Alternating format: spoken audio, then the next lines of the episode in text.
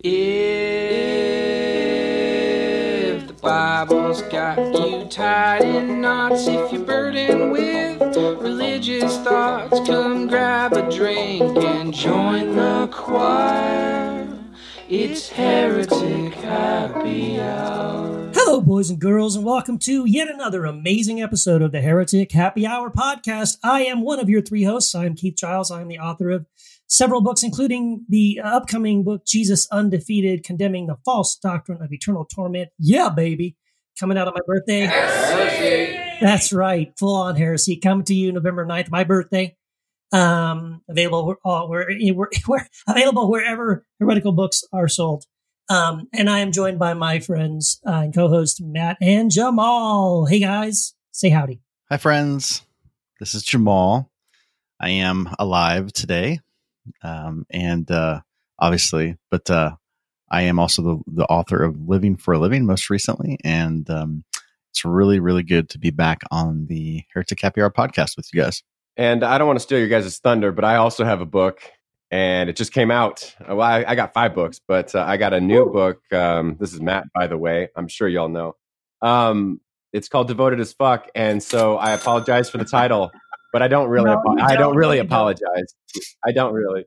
I'm just. I'm just saying that. But uh, yeah, go pick that up on Amazon. Uh, I, that, that that's the best place to get it. You're not going to get it at Christian bookstores or or, or Lifeway, none of that. well, yeah, Life, But you can get it on Amazon. Lifeway's out of business. I think didn't they go out of business? I think they shut their doors. Okay, well then you're not getting shit. That's right. so. Well, Oh, by the way, I probably should mention that um, you the Heretic Hour podcast. We're in a series. We've been doing uh, a series uh, recently, and this series is called Culture Wars. So we're going to be talking about topics that are related to the culture. Um, and uh, this this one's going to be an awesome one. I'm looking forward to this episode here. Yes, guys, and I wanted to just uh, let the listeners know that I've been promoted Woo. to the uh, the manager of the uh, hotline Mm. for our podcast. Congrats!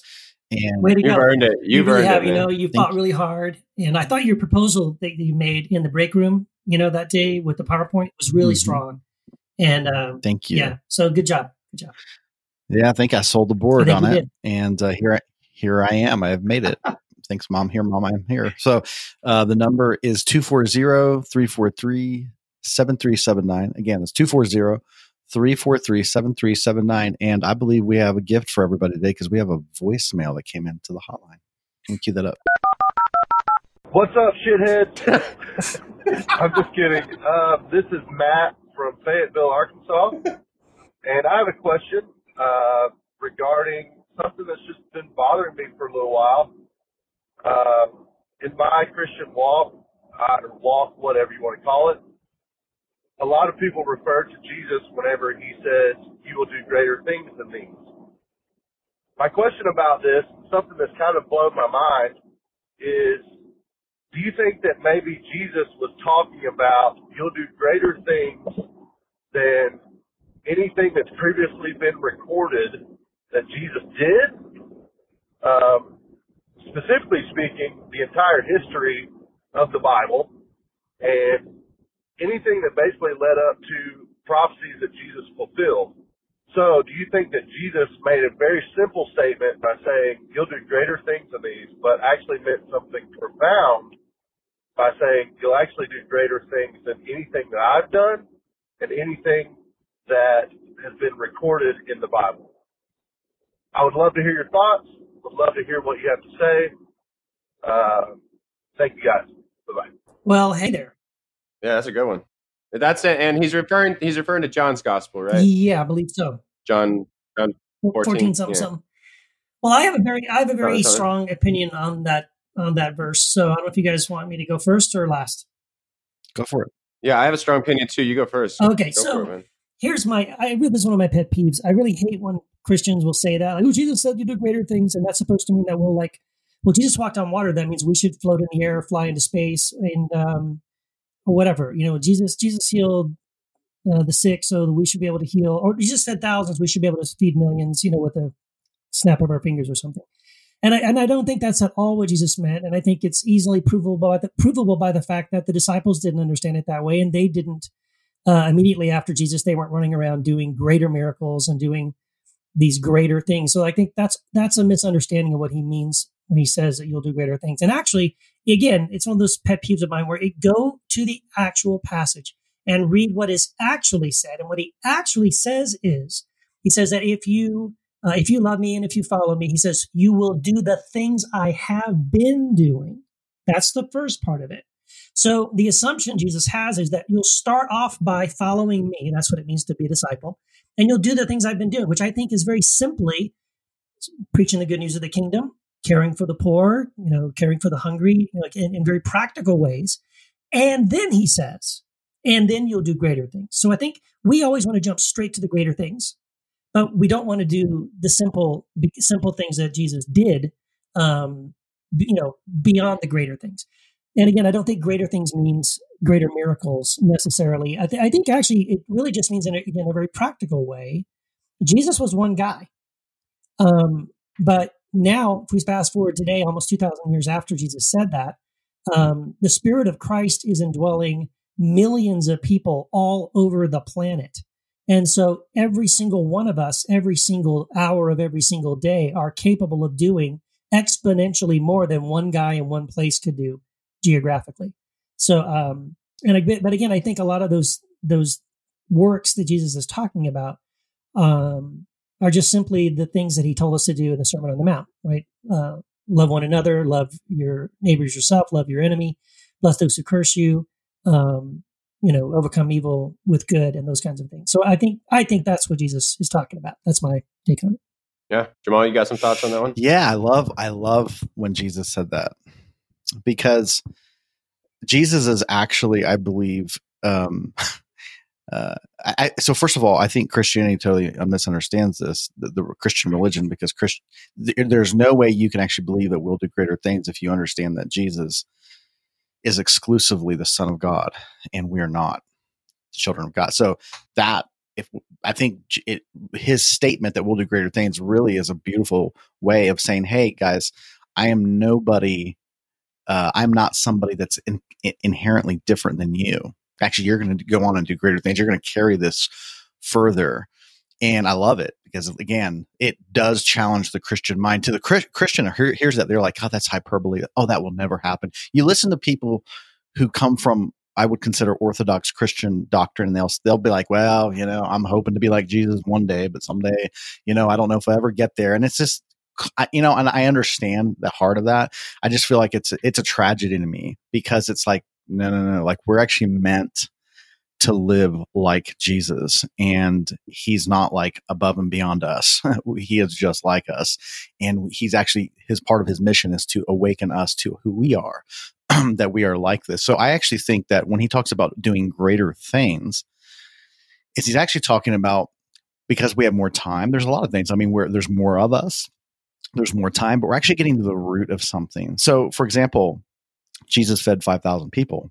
That's a pretty cool miracle that he could, you know, manipulate the laws of or the way things operate in the natural realm. But see, we're so conditioned by the way things out here seem is the way it is. So like if, you know, if there's a limited amount of food, we go, well, that's all the food there is because we're so colored by scarcity.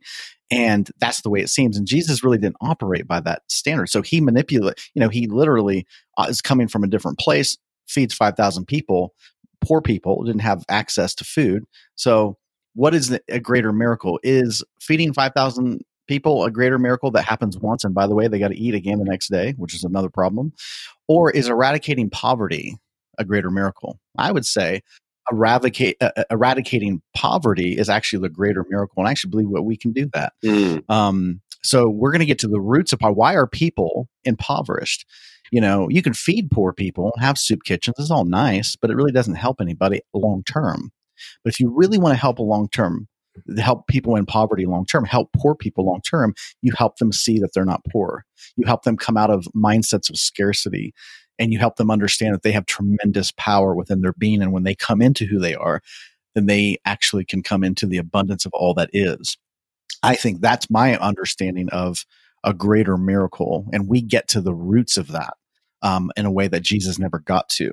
He, he began the work, um, but we continue it. Yeah, I, I, like a lot of what you said, Jamal. I, I will add a caveat that I, I, don't think it's simply about changing the mindset of the poor. I think it's about um, the the power structures and and we have to tear down the the the current power structures that oppress poor people so I, I think we would need to add something like that to the mix but i'm tracking Yes. i think with with both you guys um on- i like that you tied in the miracle to the greater truth of eradicating poverty i like that um to the uh to the specific verse and the call i think throughout John's gospel, we have this um, this attachment to Jesus not really doing his own will, like he's only doing the will of the Father, and so we get this really creative. I, I of course um, look at things through a mimetic theory lens, so we have this imitation, this creative imitation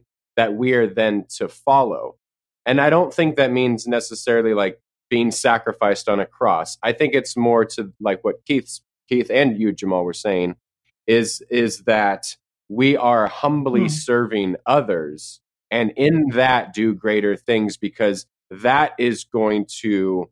I like I like thinking of the gospel as a positive virus, like it's going to start to put out its tentacles and, and start to go out there and and imbue the world with this uh, humble servant ethic of love and so then it, it explodes like a virus. So I think I'm tracking with most of what y'all are saying. Yeah. I just wanted to add that. Well, Like it's only found in John's gospel, and there is this real, real rich context of what it means to follow. Totally, totally, and I, I definitely agree with you, Matt. Uh, when when it comes to, I wasn't directing my comments totally at people who would quote unquote be Oh, poor, I know. but I think the power Yeah, yeah, structures that um, that are set up are actually rooted in a mindset of poverty. Even the folks that are, you know, we have all these institutions and systems that are exploiting the poor um, or creating, you know, play, you know, systems of have and have nots. Those a lot of those come from a mindset of there's not enough, and so there's Sure. there's there, there you know there's not an, a willingness to tackle the root of the problem because everyone's out to get theirs. And so a lot of our systems and structures are rooted in that mindset. So it's a poverty mindset Yeah. all the way around, even with the, the quote unquote, you know, filthy rich uh, in, in Mhm. our society. So Yeah, great question. Yeah, and, and you know what? Actually, this question is beautiful because it sets us up perfectly for our heretic of the week. It's the heretic of the week. Hi, my name is Deshonna, and I'm a heretic. Hi, Hi, Deshonna. oh, Deshonna, I'm so excited to have you as a guest on our podcast. Um, so, wow. Um, I guess we should probably kick this off uh, by asking you the first question, which is, Deshonna, why is it that some people might think that you're a heretic? Thank you so much for having me. I'm excited to be here. I think that some people might think that I'm a heretic because I believe that policing in America hasn't changed in 70 years and it really needs a huge adjustment. yeah. So I th- the first time I met you, um, we used to do this thing several years ago called Pacifist Fight Club, and um, I think at the time you were teaching at Biola. Yes. Um, I'm I don't know. Did I meet you through Tom Crisp? I think so. Yes. Yeah. Yeah. And um, yeah, so you came and spoke. We were, I think our topic for that particular one was we were talking about immigration and um, and social yeah, exactly. Incarceration, exactly.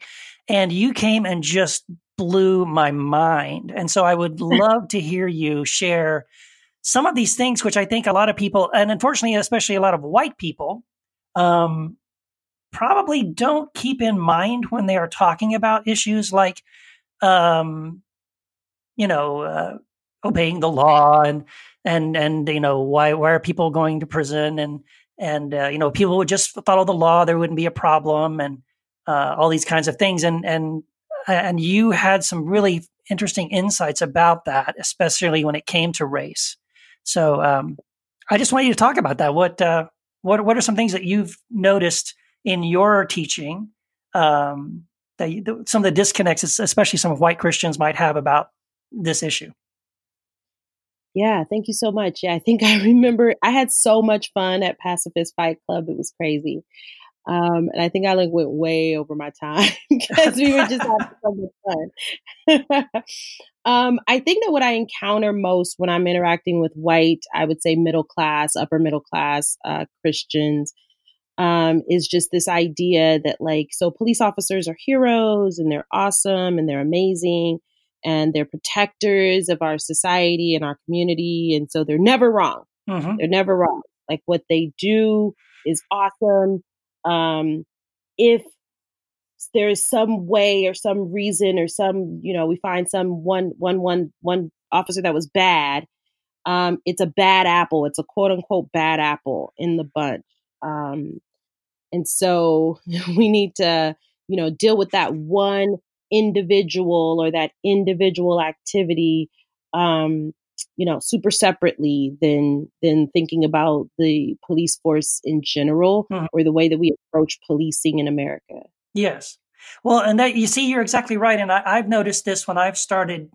So, for example, when you have, and unfortunately, there is a never ending, um, you know, list of these examples of these kinds of things where a white police officer will shoot uh, an, usually an unarmed uh, black male or female. Um, and then the reaction from Christian and unfortunately white people mostly is to say, well, they should have just listened to the police officer. Why didn't they just do the right thing? Uh, you know, uh, blah blah blah. And then any criticism of the police in that in those kinds of situations, this is what drives me insane, is always taken as criticism of every police officer. R- whereas Yeah. if you were to shift it, if you would have said, you know, here's another news story about a um, a teacher who sexually molested one of his students. Well, then Yep. now if I say, well, that guy was wrong and that was evil and, and it shouldn't happen, and and the and the education system, the school should should take measures to make sure that they weed those people out, that they do some training, that they that they um, you know watch these kinds of teachers and don't allow these things to happen in the future. No one would take that as a criticism that I'm trying to say all teachers are molesters. Now, I'm Yeah, not trying to say that. I'm Yeah. just trying to say that in that particular case, that was wrong and we should do something to stop it. But if I say the same thing about police, um, like, hey, we have a problem in the police department, this keeps happening. Um, Yeah. Why does it keep happening? And can we fix it? Oh no, now you're you're attacking the police. You don't understand. and they have a super hard job. You don't know what they have to do, and they have to make these decisions in 30 seconds, and their life is in danger. And I'm like, yeah, social workers actually work with that same exact population without guns. Yes. So, Yeah. well that's the thing too i mean this is the thing too about like um i've had people say you know exactly what you just said and i'm like yeah so you're right uh, if i was in that situation and i had 30 seconds and and i had a gun in my hand would i would i make the right decision well here's the thing i haven't had years of training um, and i Yeah. did not sign up for a job where i knew that would be my job so those guys did and they have so yes, we should hold them to a slightly higher standard. You know, what are you saying that to whom much is given, much is Yeah, required? something like that. Yeah, yeah.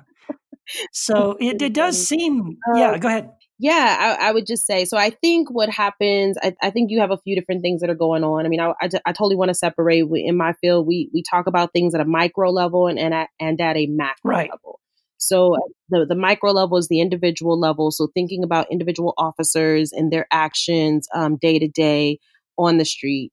Um, and then there's a macro level where, which is kind of more looking more at a system that is set, kind of set up in a way that will not be super successful in dealing with diverse communities and diverse populations um, the way that it presently stands. So at the micro level, um, yes, it's kind of like if you are given the ability within the scope of your job to use lethal force and to take a life, it seems to me that pro life people would want those folks to be super well trained um, and would be wanting to think about all kinds of scenarios and things that could happen and go wrong because it's so serious um, to to end a life. Um, at least that's what I hear from pro life folks when we're talking about the reproductive rights of women. So it seems like we would have that same um, vigor um, in talking about law enforcement, um, but it it doesn't seem to be matched in the conversations that I've had. Um, I think that it stemmed in their own personal experience of law enforcement. So having been a person that has, I grew up in South LA, so I grew up in in the inner city, um, and so had the experience of what it feels like to be policed in the inner city. Um, and now, as a university professor, I'm in a different um, socioeconomic class. Um, I live in a different neighborhood. Um, and so I'm now, I, I, now have the suburban police experience. Um, so I, which I think is pretty unique uh, for me. And um, it, they are different, yeah. right? Can you talk about that? Yeah. I grew up in, yeah, if I, if I grew up in the suburbs, like where I live now, um, I rarely see police officers. I mean, it's super rare for me to see um, a police car, mm. even. Um, so when I do see officers, it generally is like they're responding to a car crash on the side of the road, or perhaps a neighbor has called law enforcement because they needed some type of emergency help. So the officer's coming to assist. Um, my own home, someone tried to bur- burgle my home. And so officers came out and helped my um, late husband uh, at the time, you know, and cleared the house for us. Um, another time, my mailbox was broken into, and, and the officers came out and was super helpful, provided some great advice. Um, and they were just very kind. Like the, the entire approach to speaking with me. Um, it, it, never felt like I was wasting their time or anything like that. It was kind of like, how can I be helpful? Um, and what do you need from us? How can we serve you better? Right. So if you've grown up and that's been your experience of law enforcement, and you also have the ability to completely disregard the lived experiences of other people, then you might feel like this is how law enforcement is everywhere. Right. Um, and so the reality is that, like within the field of criminology, there are actually theoretical perspectives about policing. So different agencies have different um, frameworks that they work from, even. So some people have a guardianship framework where they are, I am a guardian of this community. Others have a mm-hmm. warrior mm-hmm. framework, like I'm a warrior preparing for battle. That's simple. And I'm not even getting into a whole bunch of the information. But that simple difference there will change the approach of that agency to the community. It, it changes their interactions, et cetera. As you can imagine, if you're preparing for battle, you're mm-hmm. going to approach, you know, walking around the community differently than if you're seeing yourself right. as a guardian, right? So that's super simple. Um, so they don't realize that, like in the suburbs that they've grown up in, they probably have encountered officers with a guardian mentality um, more often. So they are kind of, I'm a guardian of the community. I see myself as a protector of the community rather than, you know, I have to stay on guard for all of these threats because my yep. life is in danger. And, and okay, yeah, you're gonna, you're gonna interact with people differently. Um, you're gonna talk to people differently. You're gonna approach them differently um, whether or yep. not your hands on your gun, whether or not you're drawing your weapon, like all of that is going to be different. Like one slight move is going to be viewed as like, well, he could have been reaching for a gun rather than he could have been scratching yep. his head. Yeah. Um, right. So I, I, I really want to hope that that's where that that thought is coming from. What I would like to offer to those folks is like, you know, similar to Jesus, let's um let's take the lived experiences of people and treat them as if they're real. Yeah. Um, so let's realize that whatever I experience in my walk of life, it doesn't mean that everybody experiences life the way I do. Yeah. Um, so hearing someone else who is describing a lived experience that is different from mine, I should be able to kind of just listen to them mm. and believe that that actually happened. Yeah. like you actually have that experience because I have no information about that experience. Right. Well, and then see you're you're touching on something, right? So um we you know, I, let me just say, I guess from the perspective of I am, I am a white guy who was raised by white people and, and grew up in a in a white privileged sort of bubble, and so I understand what it's like when you're watching the news and you see, you know, you read a story about um, a, a, police officer who goes into a, a, black neighborhood and and whatever something happened and um, he told him to stop and he didn't stop, or he told him to keep his hands up and he and he put his hands down, and so oh, so he had to kill him. Uh, he shot him. Um, you know, you typically listen to those scenarios through your grid of, well, hey, anytime I've encountered the police and they told me to do, I just did what he said, and they were very respectful and they were Yeah. very, you know, I don't under, so so this could only have happened if the the Yeah. person um, was just you know behaving in a totally uh, an unacceptable way. So it's because I Yeah. we don't we don't not only do we not listen to the other stories, we can't even we can't listen without the filter. Like I mean, you can I can listen to the story, but I'm still going to say, yeah, but you did something wrong. You you just didn't. Yeah. So true. Yeah, so true. Yeah, and so if you've never actually been in front of a cop and that cop was nervous, scared, or afraid of you simply by looking at you, you you really don't know how scary that situation is. So I can say personally, I have a lot of. I'm I'm, I'm a former police dispatcher. I have officers currently working and retired who teach for me at my current um, job. I'm friends with a lot of officers, and I am still like afraid as all get out if I'm pulled over by law Mhm. enforcement. Because when they pull me over, they're going to see a black woman. They're not going to see like a university professor that teaches criminology with a PhD. But like they, they don't not they don't know Yeah. all of that. Don't you wish you could have Um, like a T-shirt or something, or a hat or a badge that just said with the flashes? I mean, "Hi, I am a college professor with a PhD." Well, I wish I wish we lived in a society where it wasn't Right. necessary, you know? Where yeah, but the implicit bias that is going on inside of their head, um, that reel is is giving them information whether they realize it or not. Like the, the whole idea of it being implicit is that you don't realize it. So we all have narratives going on in our heads about things. So one of the narratives that we've mentioned already is just like the number of things, the number of stories that you see in the media and how often there is a black or brown person that is the quote unquote suspect of a crime.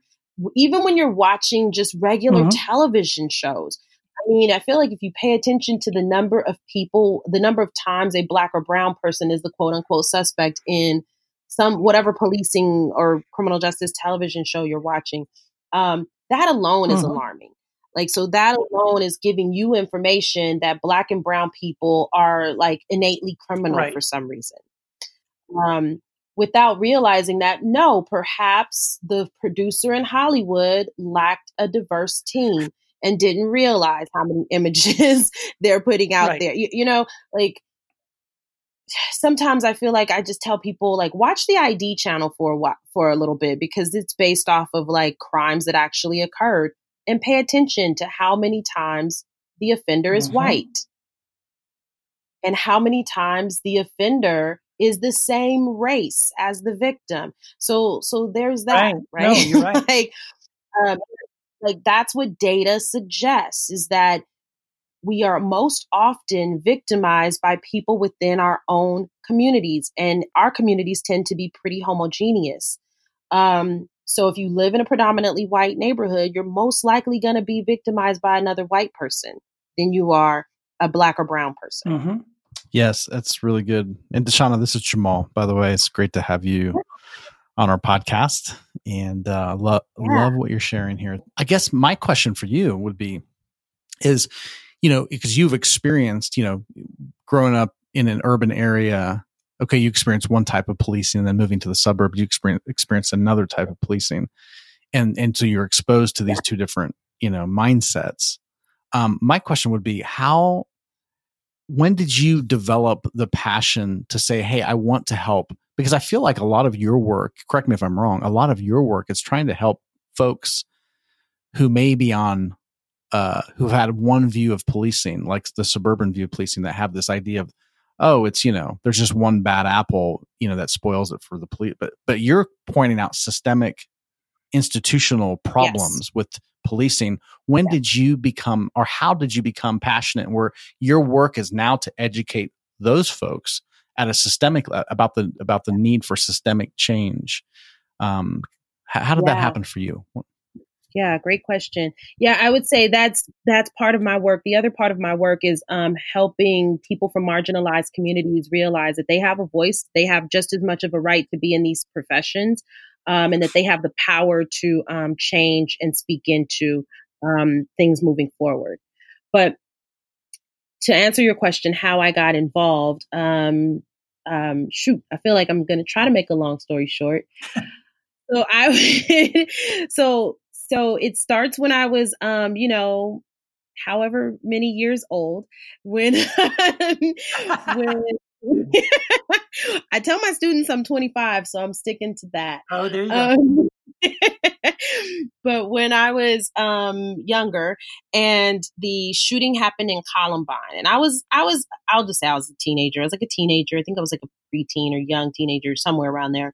And the shootings happened in Columbine, and, and it's all over the news because this was like our first, one of our first like large school shootings um, that happened in a suburban neighborhood. And so it was before school shootings and mass shootings have become just an American thing. Um, I remember like on the news, they were doing all, there were all these different like um, news stories about these guys who had committed this um, act. And all of them were saying things like, wow, like how did we fail them? Society has failed them, our their families have failed them. Somewhere something went wrong. Mm-hmm. And they were like going in depth into their bedrooms and looking at pictures of them when they were five years old and three years old. Right. And, and how the, can the music they listen to and the movies they watch. Yeah. yeah. So they started really just trying to analyze like how where did we go wrong? And for me, I had a moment of thinking, wow, there's something about the geography, it must be, that makes us question where we went wrong when we're talking about these guys. And guys in my neighborhood are referred to as a menace to society or a monster or an evil or person. Thugs or, yeah. Or thugs, yeah. yeah. So I think that was probably the early first thought of like just experiencing and seeing a difference. Um, from there, you know, I mean, have I the way that I tell the story, I've ended up in a place. I had a master's degree, and I ended up unemployed, and um, I'm a first generation um, stu- college student. So I'm kind of a like I need to make my own way. I need to be able to pay my own bills, and so I was in a place where I was like, man, I need a job. And I ended up applying just like to all kinds of jobs because I needed income to pay my student loans. Um, and I got hired as a police dispatcher. And this was like so disparate for me. It was so different mm-hmm. um, for me because not because I was a crim- like got in trouble with police as a kid, but just in my neighborhood, um, officers were never really friendly. Mm-hmm. They were um, they always enter my neighborhood with guns drawn, and so I actually was really afraid of them. So the way that officers describe being afraid of members of the community, I was afraid of them. I could be in an establishment like a restaurant, and a cop walks in, and I would start shaking because you know, my experience of officers at that point was that somebody could die, um, or get hurt really bad, or get beat up, or any, or all kinds of things that happened uh, with LAPD back in those days. Um, so getting hired as a police dispatcher was kind of, oh my God, what am I going to do? But I'm also kind of in a like, I need a job and the bills are due. um, and so I yeah, it's, it's nothing but God. You know, oh, I incredible. tell the story now to my students because I'm like, the way that God will weave together the tapestry of your life is uh, just amazing. Uh, because I, I would never have written it this way. So, yeah, it puts no you in their world, so to speak. So it's, it's no more it's like we now. So even you know, the number one job of a police officer is to help right. ensure officer safety. So I'm looking out for the safety of officers at that point. I, I want to make sure that my officers get home at night. Um, so doing everything in my power to do that. So it was it was a job I absolutely loved. It was a it was a lot of fun. Um, and it kind of let me behind the curtain, so to speak. I was able to kind of see that like, man, these these guys, and I say guys because it's it was mostly men that I off, male officers that I worked with. Um, it's still a male dominated field, um, but we need so many more women uh, because women do so much better. They have so fewer um, police brutality charges, yep. but that's a whole different, yeah, that's a whole, whole different topic. But um, yeah, I was like, these guys are kind of so similar to the guys in my neighborhood. I think that they just don't understand each other. Um, and so from from that at that moment is when I realized that um, that God had given me a gift. Like I I'm a bridge builder, so I understand those different sides of the equation. So from there is when I was like, so yeah, the best way to to affect change is to teach people who want to go into this profession. Um, so I went back to school and got a PhD. Wow. Oh, that's incredible. What a story. Yeah, that's yeah. great. So, do you get um, pushback? I mean, when you when you're in your class and you're presenting these kinds of uh, different perspectives to some of your students who don't have your same background and experience and don't don't have the same automatic assumptions about the police or about the criminal justice system. Um, what are the kinds of reactions you get? I mean, what are the kind of things that they say, like, "Oh, wait a minute, that can't be true." Yeah, absolutely. so, absolutely, um, that is definitely like the first response and reaction is the kind of that isn't true. Um, what's more information? I would love to see the first 10 seconds of the video. That's, that's always, right. that's always mm-hmm. one. Uh, yeah. yeah. Because I feel like we, we, missed the part where this person, you know, did something, right. you know, it had to be. Then um, it had to be. So when I start kind of doing things like, well, let's look at Philando Castile, mm. um, who legally had a hmm. weapon. He was very, um, compliant. Um, he informed the officers, like, I have a weapon, I have a, I have a license to carry a concealed. Like he, so he did, he identified, he did everything right, and still ended up mm-hmm. dead in that encounter. Yeah. Um, and and then this happens over and over and over and over and over again. It doesn't matter if you're a woman. It doesn't matter if you're nope. pregnant. Um, it doesn't matter if your children are in front mm. of you. Um, it just doesn't. It doesn't matter if you're in medical school, like the most recent case have, going on right now. Um, it doesn't matter. It doesn't matter even if you are employed by in a criminal justice profession. Uh, none of that matters in that moment. So, you know, first it's kind of like talking to them about that and pointing out those things. Um, students are fun. So, so for me, students are fun because they're learning and they are malleable, they're teachable, um, they really want to know and they really seek justice. Like they really want to do the right thing. Um, it's when I'm encountering um, either people that are veterans in the criminal justice world or professions or um, alumni, parents, those kinds of folks. Mm-hmm, mm-hmm. Uh, those are less fun conversations. Yeah. Because they tend to be uh, more static. Like they're, they're just not you know willing to change so what i what i try to offer to them is um i had this i had a conversation maybe a year ago with the, with an officer um who i love dearly um and i was telling him because he's like well you know they're they asking all these questions and they're pushback and they're not complying he said he's saying when he's pulling people over and i said well can you show me a member of gen z who doesn't do that i hmm. mean we taught people to ask questions as a means of, of developing their critical thinking skills. So we changed parenting style, um, starting with millennials. Like we we told them you have choices and you have options. So when we go to the store, which candy do you want? And and I remember my nephew growing up, he would really like look over every single candy because he wanted to make a good decision. Mm-hmm. You know, yeah, yeah. and, he, and then he would ask questions about that. So we uh, changed parenting, right, in that vein. So now that those children are adults, they can't just turn that off. So oh, sometimes that's, that's, fascinating. I don't think anybody's talking about this. yeah. Sometimes they're asking questions because we taught them to ask questions. Mm-hmm. They're not being non compliant. Right. They're yeah. just asking more question. Mm-hmm. So, Deshonna, do you think that, um, and this may be sorry, this may be super simplistic, but um, do you feel like one of the major things that we need in our society is um, to just the way we approach training police officers? I mean, is that just is that the only answer, or is that one of the answers, or how is it that we could possibly move from this place we are now into a situation that would, uh, you know, allow police officers to adopt more of a guardian mentality than a warrior mentality? Uh, or is there also things that need to be done on the other side? Whereas, as far as like just the people themselves, um, whether they're in black communities, urban communities, or in white communities.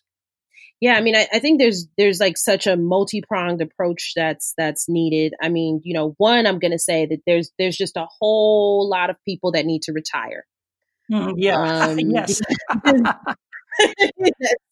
that's just kind of I yeah, and I'm sure millennials listening will be like, "Amen, sister." Mm-hmm. Yeah. many, many different reasons. Um, but there there's just some folks that have just they they just present themselves as untrainable. Like you're not malleable. Like you're just not tenacious um, and so I, I, think that in any profession when you've gotten there it's just time for you to retire. And, and i think that that's fine.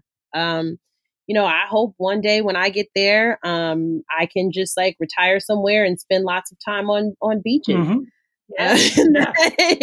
it's, it's my life. So, it's a good thing. It's a great thing.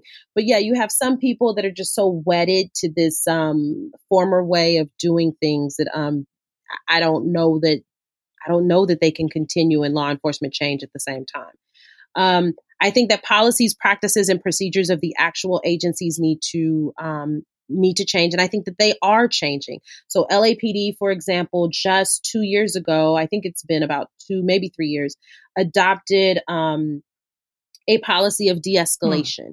So forever, people think that, like, yeah, I, and I don't know, maybe maybe it's because they think that officers are like Superman, so they feel like you know the superhero, of course, is going to try to de-escalate before they like you know use lethal force.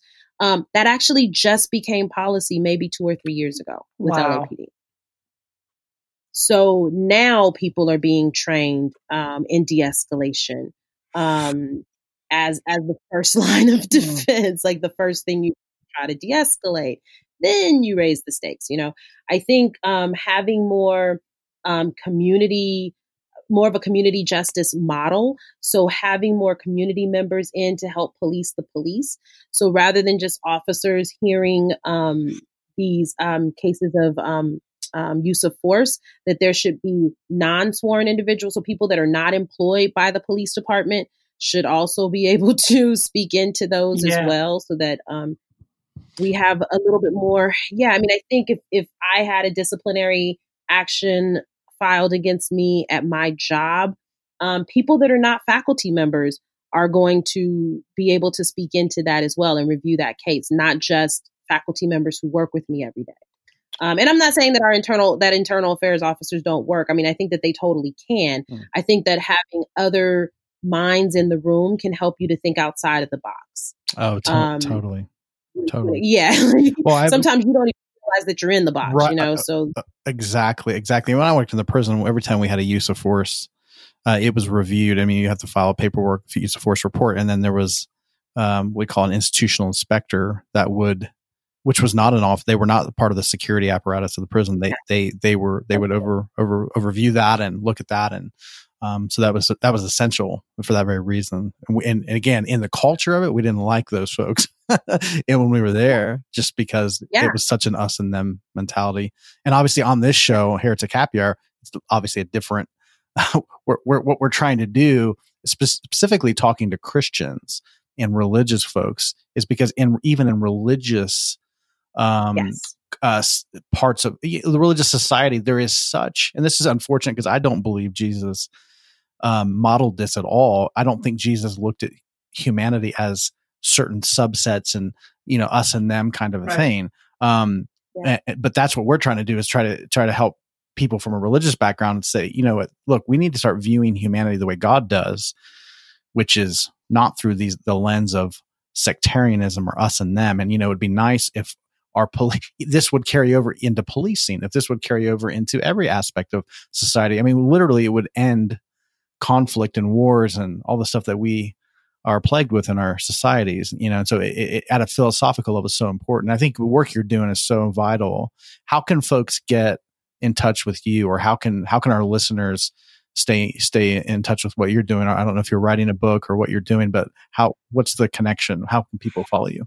Yeah, that's great. So, I mean, you know, if they're interested in going into a profession, they should totally check out um, Azusa Pacific University's Department of Criminal Justice. We're doing some amazing, crazy, out the box things and helping our students to think about these things um, throughout their degree program. So that's one way to find me um, is that website. Um, then also, I am on social media. So Deshonna Collier Goubil at um, I think I, on Twitter I'm just at Deshonna Collier.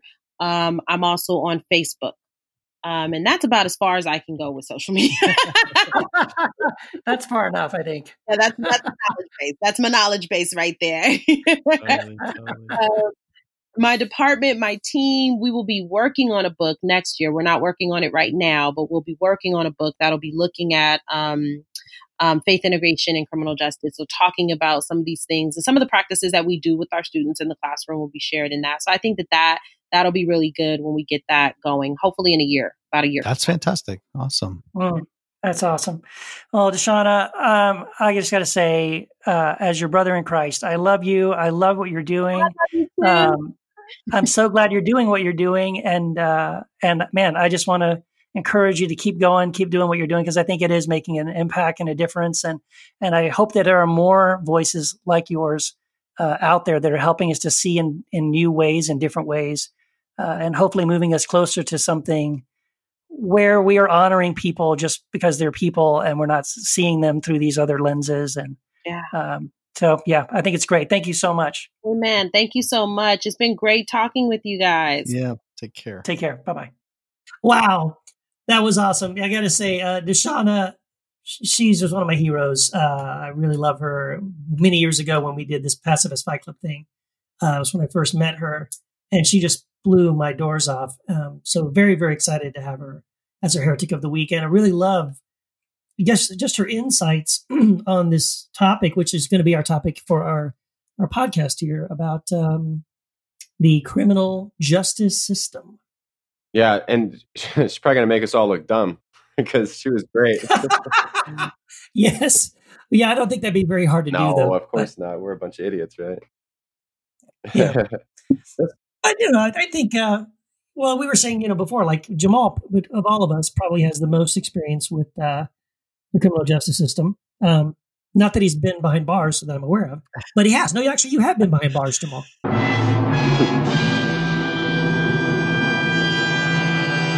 I have. I, I spent almost almost five years behind bars. um, you maybe should explain that. yeah. Yes, I spent almost five years behind bars in a state penitentiary in Ohio. Um, yes, but it go Buckeyes, go Buckeyes, go Buckeyes. Yes, um, but it was at eight hour sh- increments, so I would do. Because I you got paid for it. I got paid for it.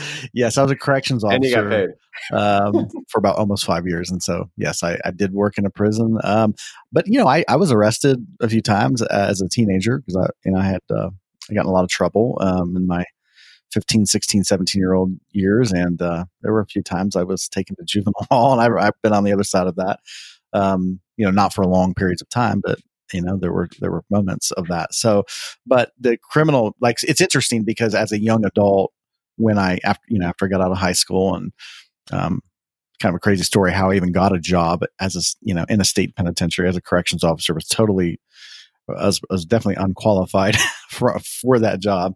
Um, but the the fact that I started my professional life career, I just don't. I look back on it and I and I see that job as so instrumental um, for the work I'm doing in the world even now. I didn't know that obviously back then, but I just love how all the experiences we have in our life are really in preparation for the work that we're here to do on the earth. I really believe that. And so I got a taste pretty early on as a young adult, really trying to figure out my place in the world. I just was confronted with this uh, it, it the, the the problem just seemed so overwhelming to me especially working you're in there eight hours a day and you just you're surrounded by people who are at the you know they're at their worst uh, mm-hmm. and uh, my I, I, you can't help for me it was like you know we were taught and we had this academy uh, that we'd have to go through before we you know uh, got the job.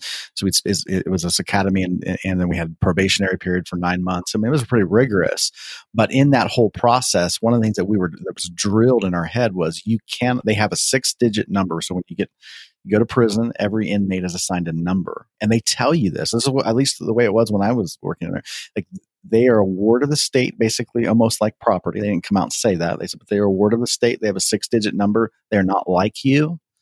You mm-hmm. you uh, you you never want to get to a place where you see them like you because the entire institution is of the prison is predicated upon this sep- this idea of separation that you you mm-hmm. are the staff and they are the inmates and so it's um i that really bothered me at a deep level and i know it wasn't quite sure conscious of why that was, but it just seemed inhumane.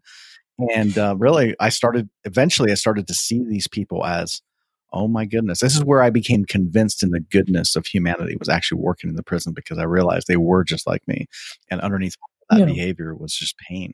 Yeah. I think, yeah, and I think this is uh, this what you're saying here, Jamal. This is a great place to start. I think is that um, unfortunately, a lot of the failures uh, in our criminal justice system, and specifically in you know on the jail side of things, the prison system, it is sort of like it's not it's not really for the most part focused on rehabilitation. And that was one of the when I was taking uh, getting my bachelor's degree, uh, I took a criminal justice course, and my instructor was a judge. Um, and that was one of the things he brought out right, you know, right off the bat was that the uh, he said the failure of the American criminal justice system and prison system is that it isn't based on rehabilitation. Um, and he brought up things like you're bringing up about how you dehumanize people and like you can't rehabilitate someone if you take away their humanity and their dignity. And and I think that's a fundamental flaw. Like we, in other words, we're so focused on the punishment part of it well, no, we've got to punish them as if that's going to, as if punishment in itself is going to either make up for the crime that they committed um, or, or in some ways change them. Right. And I think we have to get away from this mindset of, of just punishment for the sake of punishment. But don't you think it's rooted in sort of Christianity, evangelical Christianity in America, where it's this pervasive idea that the way to solve problems, the way to react to quote unquote bad people is to just punish them because that's what God's going to do, right? God's just going to punish them and punish them and punish them. And, and that's the best way to respond to, you know, to, to sin or to bad behavior. Yeah, I don't I don't know if it's like rooted in Christianity per se, but it's definitely the same. Mm-hmm. I think most of our systems are, are, are retributive in that way, and it and you're right. It's not about rehabilitation. That's the, that's one reason. As an aside, that's one reason why when you talk about universalism with justice, people don't get it because it's restorative. Right right? So there's there can still be justice and reconciliation, and our system, our our prison system, is not set up for that. And and I didn't, I wasn't behind bars for as long as Jamal, but uh, we actually had doors. I work I worked for county probation. We had doors with windows. Um, I, I worked in the juvenile hall, and I, and I remember, and this is like this pretty much sums up the experience for me. And, and I'm not going to say the the um, the fellow counselors. We call them counselors uh, we we were doing a we were doing a decent job for what the system was. But one thing that really bothered me is we had a couple pods that were empty, and I remember a supervisor said, "You know, we got to fill these mm. beds because that's how we get funded." And I was like, "God damn." I mean, for one, what do you want? What What do you want me to do? You want me to go arrest kids and bring them in? Yeah. Is that what? I mean, what do we? For that, that didn't make any sense. But just the mentality that this whole system, and we had they had probation officers, and those were i mean they were the recidivism rate was so high because it was just like this cyclical money making machine it seemed like and and yeah people need jobs and all that kind of stuff and that's how they sold it as oh we got to have money we got to have beds so we get money so we can pay you. And it, but but the whole mentality was like wait a second. To fill beds we need kids doing right. committing crimes. We need, we need our streets you know, with kids in it doing doing shit that we don't really want them to be doing, or at least we say that. But in their minds, it, that was that was the the way to make yeah. them, and it was just like, wow, wow. And this is partly how the how corruption sort of bleeds into our system. So I, think, I would say that our criminal justice system, our prison systems have become corrupt. And this is one of the reasons why is because we have these for profit prisons now, which creates a system where people are making millions of dollars. I mean, it's a multi-billion dollar industry. Yeah, Five billion. yeah, it's a multi-billion dollar industry. But you know, individual people that own these prisons are making Yeah. millions and millions, hundreds of millions of dollars. Oh, And and again, Totally. they can only do that if, as you said, well, we need more people. We need more, you know, people in these beds because there'll be more people building, you know, free labor, so they can be building furniture or whatever it is we're we're we're selling uh, with this free slave labor, essentially. And there, and by the way, there have been, um, you know, things exposed where there were there are judges, uh, juvenile judges, for an example. I think this was somewhere on the East Coast.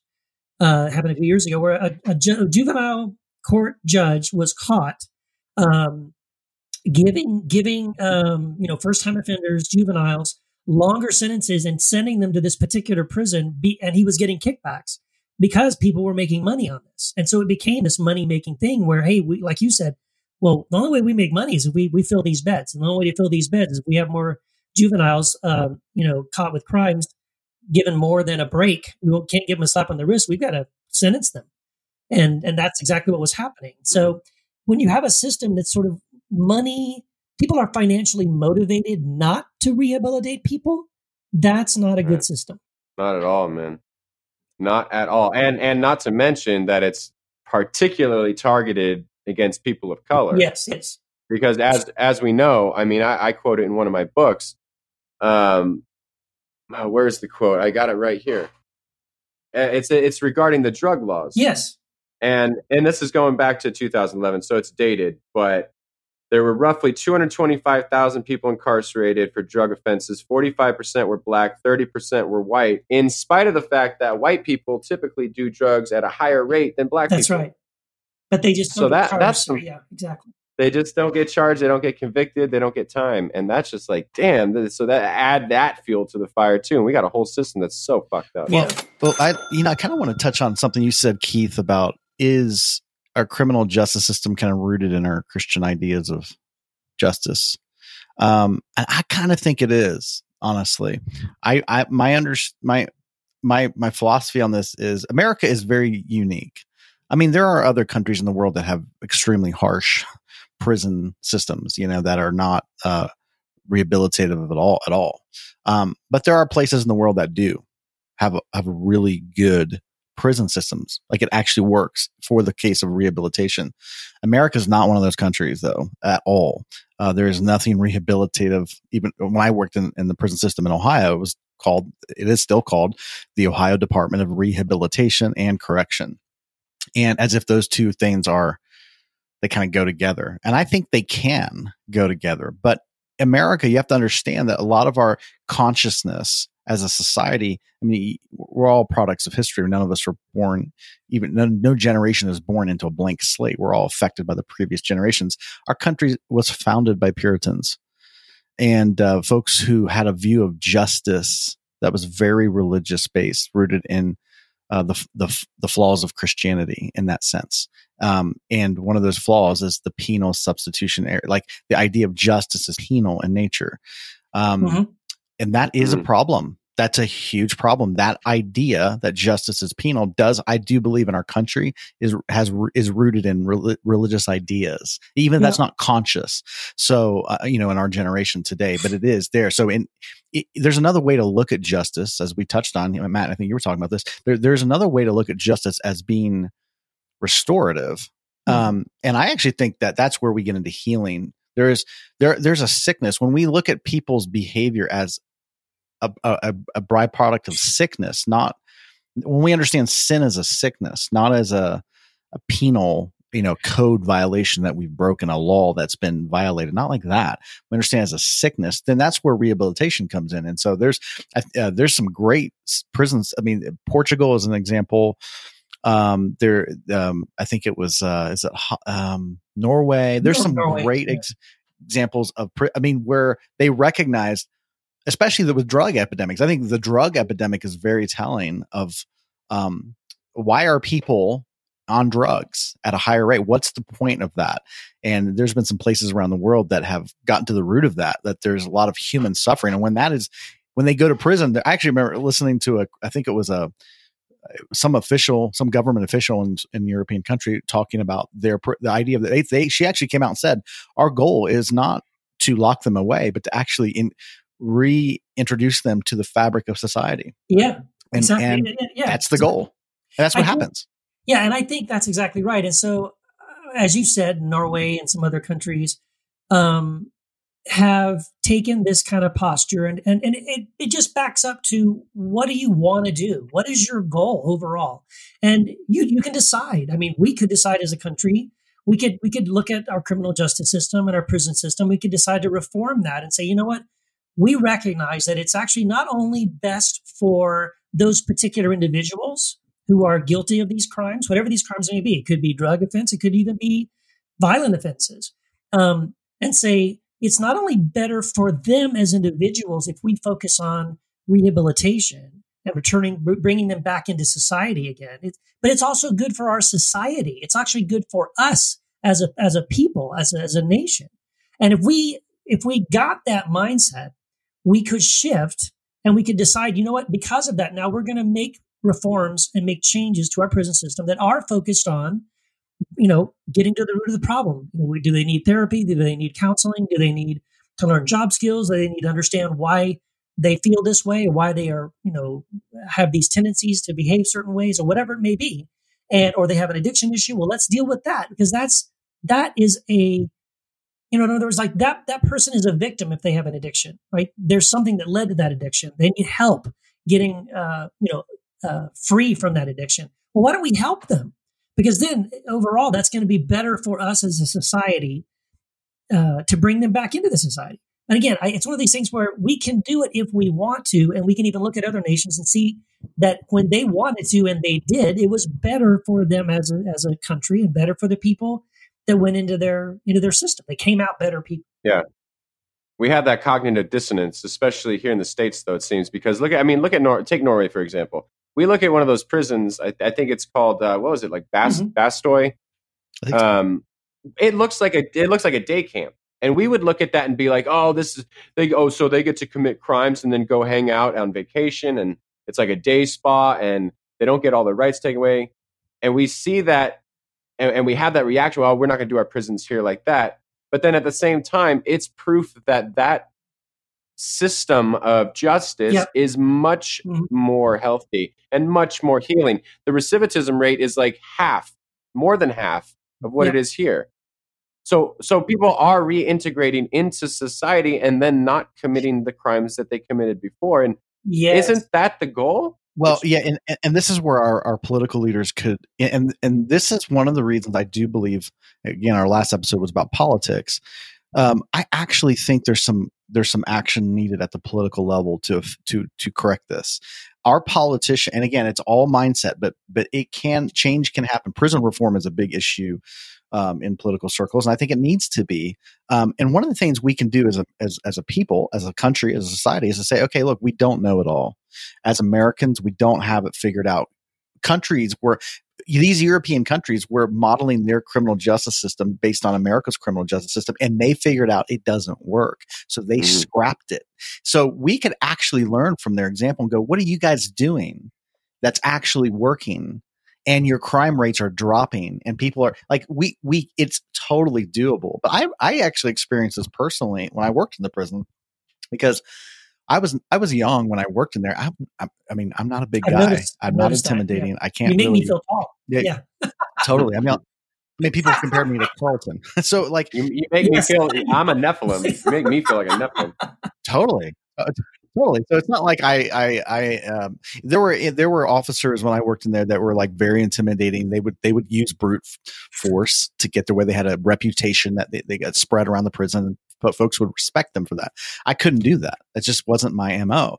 But one of the things I, re- uh, when I got some seniority, I actually, one of my main posts I ended up working at was this, a post called security control, which is basically like the called the hole. And so in our prison, um, we had dormitory style. So there were in, they would be inmates would be housed in dorms of 500 uh, uh, in one dorm, 250 on the upstairs, 250 in the downstairs, to four officers. So the ratio was um, Hmm. 500 to four.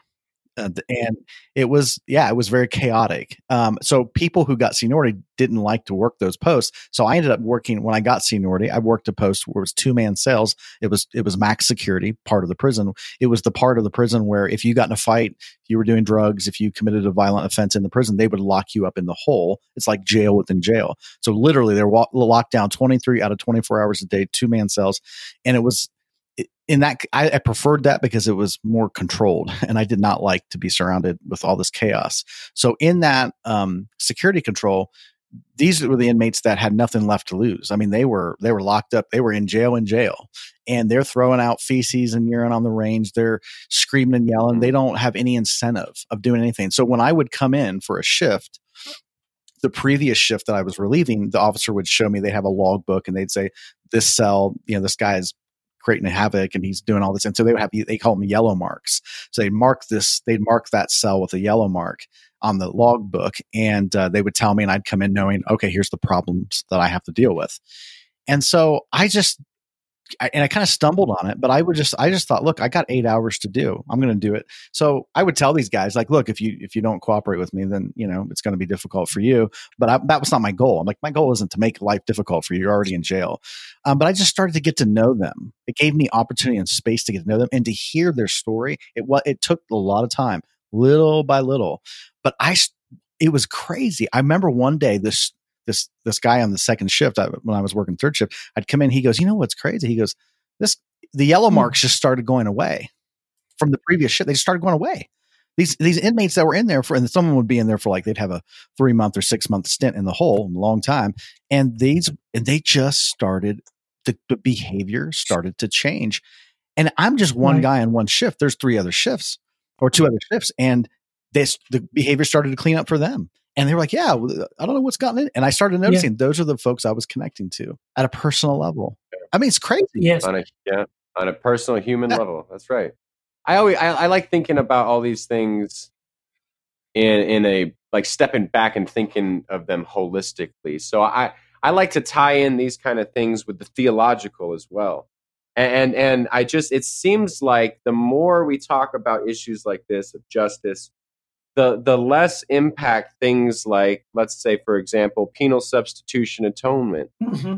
the, the, less impact that seems to have because we can see that version of justice simply doesn't work in the life the connection on the human level like you're saying jamal or the stuff that's going on in norway where it's rehabilitative and restorative you're like wow it actually affects us positively in the day to day as on a real relational personal societal level and to me, like when we can have biblical arguments, we can have philosophical arguments, we can have exegetical arguments. But I think where a lot of the real good meat for uh, um, an argument against certain bad theologies, I'll call them, is in the day to day, in how it plays out in the real world. If we're sacrificially minded, if we're retributive minded, uh, our society looks looks yeah. one way, and it yeah, looks like shit and it, and and and it's it's not good. And, when we look at it through through through like a connecting to people on a human level, trying to restore relationships, trying to heal the hurt, not criminalizing uh, addiction, things like that, we start to see a whole different society that is more healthy, more functional, more loving, more gracious, and all those good things. And and to me, it's all it. Uh, some of the best arguments against bad theology is just how does this play out in real exactly. time? Yeah, that's a good point. What if our prison system is our bad theology being played out? I think to, to, to a great degree, it, it, it, probably is. It probably yeah, is. No, I think, look, you can't, I, I, don't think we can discount the fact if we just look at the history of America, right, and, and all the different um, religious movements, uh, they have had an impact on our justice system.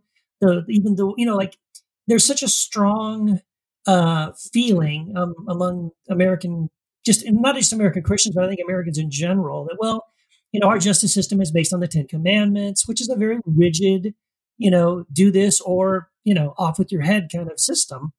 Um, it underlies, it underpins the assumptions of the way we have approached in this nation, the way we have approached crime.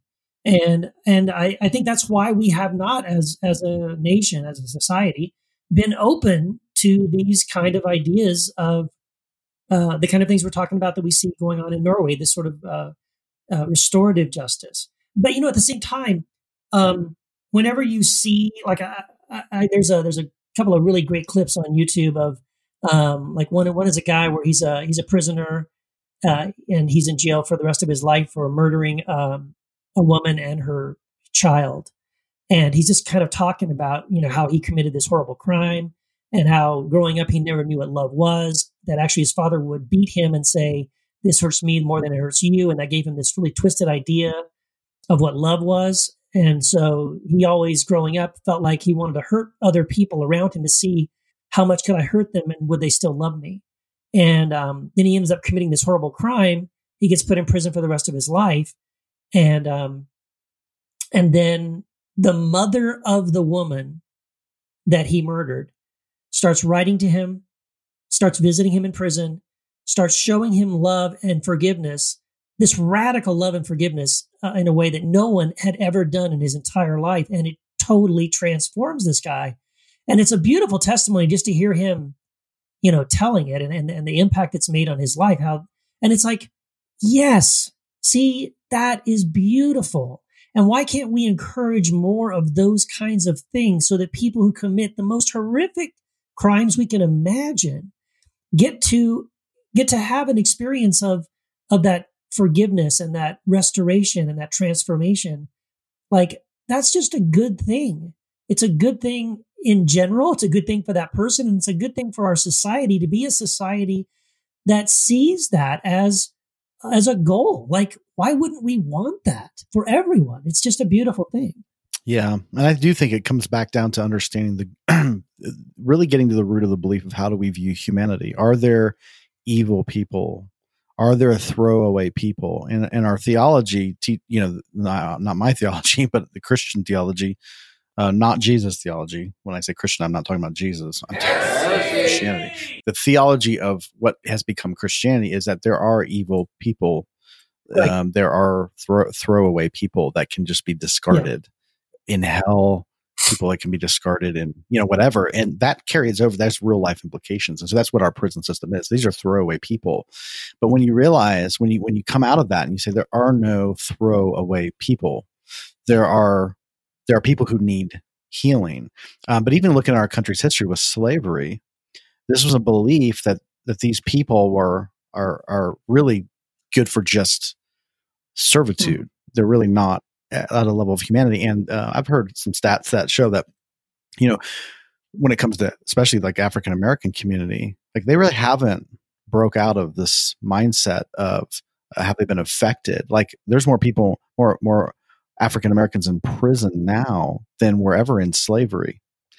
And I honestly think that that we haven't overcome that. Um, we haven't overcome these belief systems as a society um, fundamentally. Like so, it's it just changes language, but the way you know why are why why why are minority communities so affected? Mm-hmm. Um, and why are why are they being locked up at rates that are just not proportionate to to white people? And it's it. I literally think it's the it's this mindset deep. It's not conscious, but subconscious um, view of um, so, almost like this idea that pe- some people are just um, worthless and subhuman and good for nothing. And this is really, it, it, I see it all the time.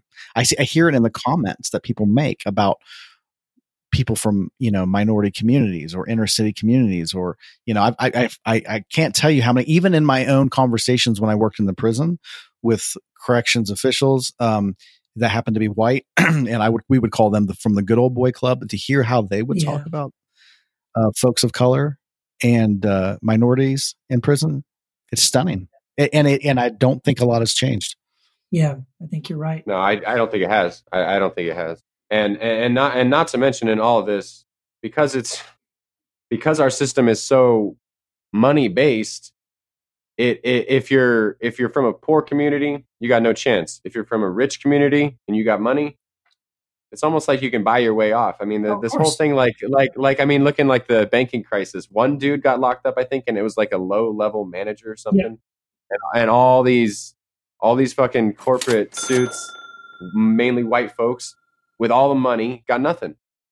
And people, well, and some and, got got um, their CEO bonuses which is insane. Right, and early retirements yeah, when their company goes under, and yet there's still people locked up in the states for for possession of marijuana for life. right. life. And then yeah, to be the the land of the free and the home of the brave, don't we have more people in prison than they have in China? I mean, it's something like we have more people in jail in America than any other free country. It's just crazy. Yeah, it is. Yeah, it's like one in four, one in four and five, one in four or five. I can't remember the actual stat of of yeah, it's behind bars. yeah, it's pretty. It's a high. pr- it's a country. Right, It's a prison so- camp. Basically, the country is quarter of the population is locked behind bars. It's it's it's, it's unacceptable. Actually, It really is. And so, when, but why? You know, how do we get here? Well, because we see the way to solve these problems. Uh, lock them up. Yeah, put them in jail. That's the only way to solve that problem. Uh, and it is, but it is. You know, the, the color, the color line is is it's very true. Like you know, you see when um, a white person does something horrible and they get us, you know, they get like two weeks in jail, and then a, a black person does something even less yeah, offensive, and then they get like twenty years. It's like what? uh, why do we have this crazy system? It doesn't make any sense. So, it, it, you know, it's it doesn't it doesn't take very much to see that we have a, a, a criminal justice system that is not fair. It is not blind. Justice is not blind in America. Uh, it definitely recognizes uh, ethnicity, uh, your poverty level, your income level. Um, if you're rich, you're probably going to either get off completely, or you're going to get off with paying a fine. Um, or even if you do get sent to jail, you get sent to one of these country club prisons um, or just get like an ankle bracelet where you basically live in your mansion all day and you, you know you, it's just it's just so it- it's really sick.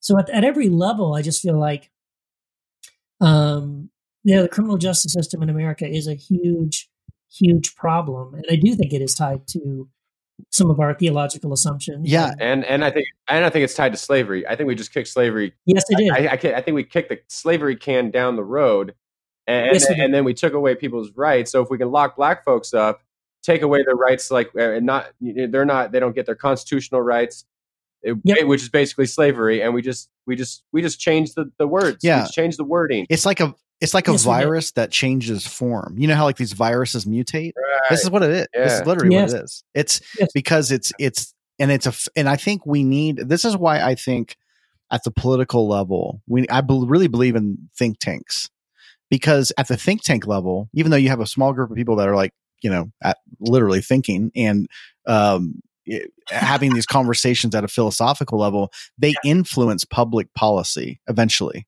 We have we have like that Yeah. uh, think tanks at the defense level you know with military policy. But we do need i honestly think that our political leaders or we need to get political leaders or our current political leaders i don't care who needs to start to at a think tank level because people talk about we don't know how to do it. We don't know how to reform the system. It's too too big of a deal. And so people just give up. Or they don't they don't touch it. But like let's start from the getting back to our caller who said what did it mean when jesus said you'll do greater things this is kind of what i think we're- talking about here. Say let's get to the root here. Let's start rethinking what criminality actually is. Let's start rethinking what the goal is. Is the goal punitive? Is the goal to protect society only? Or is the goal restorative? Let's start we need think tanks outside of the religious box you know because people are talking about this at certain circles but we need our our, our at the public policy level people who are organizing look we're going to have prisons Eh, that's just that's not going to go away but we need to like start rethinking what the purpose is at that level and that's where i think we can see some real change um, in our country but we need it Yeah, there you go. There you go. So we're going to carry this. We're going to carry this conversation on uh, in our bonus round, but that's going to be reserved for our lovely, lovely Patreon supporters. So if, if you want to listen to more of this conversation, join us on patreon.com slash heretic happy hour and bookmark our website so that you know when new episodes come out. And it's heretichappyhour.com. That's right. And um, we have a Facebook group for everyone who is a Patreon supporter of the Heretic Happy Hour, and it's only for you. So if you are a Patreon supporter, even at the minimum level, which I think is like two dollars a month, which is come on, everybody should do that. And uh, you get not only all that other great, cool, bonus, awesome stuff on the Patreon page, you get access, exclusive access to this Heretic Happy Hour podcast Facebook group, uh, where we continue these conversations. Um, and I got to say too, I know I said at the top, but I have a new book coming out. I'm excited about it. Check it out. yeah and i think guys um, correct me if i'm wrong here but um, are we on itunes now I don't know. Okay, I think we might be. Does anybody use that anymore? iTunes? iTunes. Yeah, well, I think you, you can listen to the podcast on iTunes.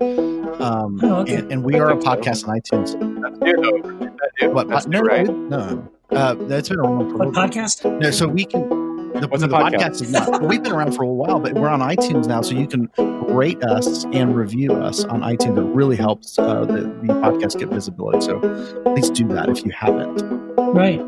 If you do that, God will multiply the blessings. It'll be a seed of faith that God will then multiply into your life, and you'll be blessed. Yes. Absolutely. Yes. Greater things you will do by rating and reviewing. Greater things.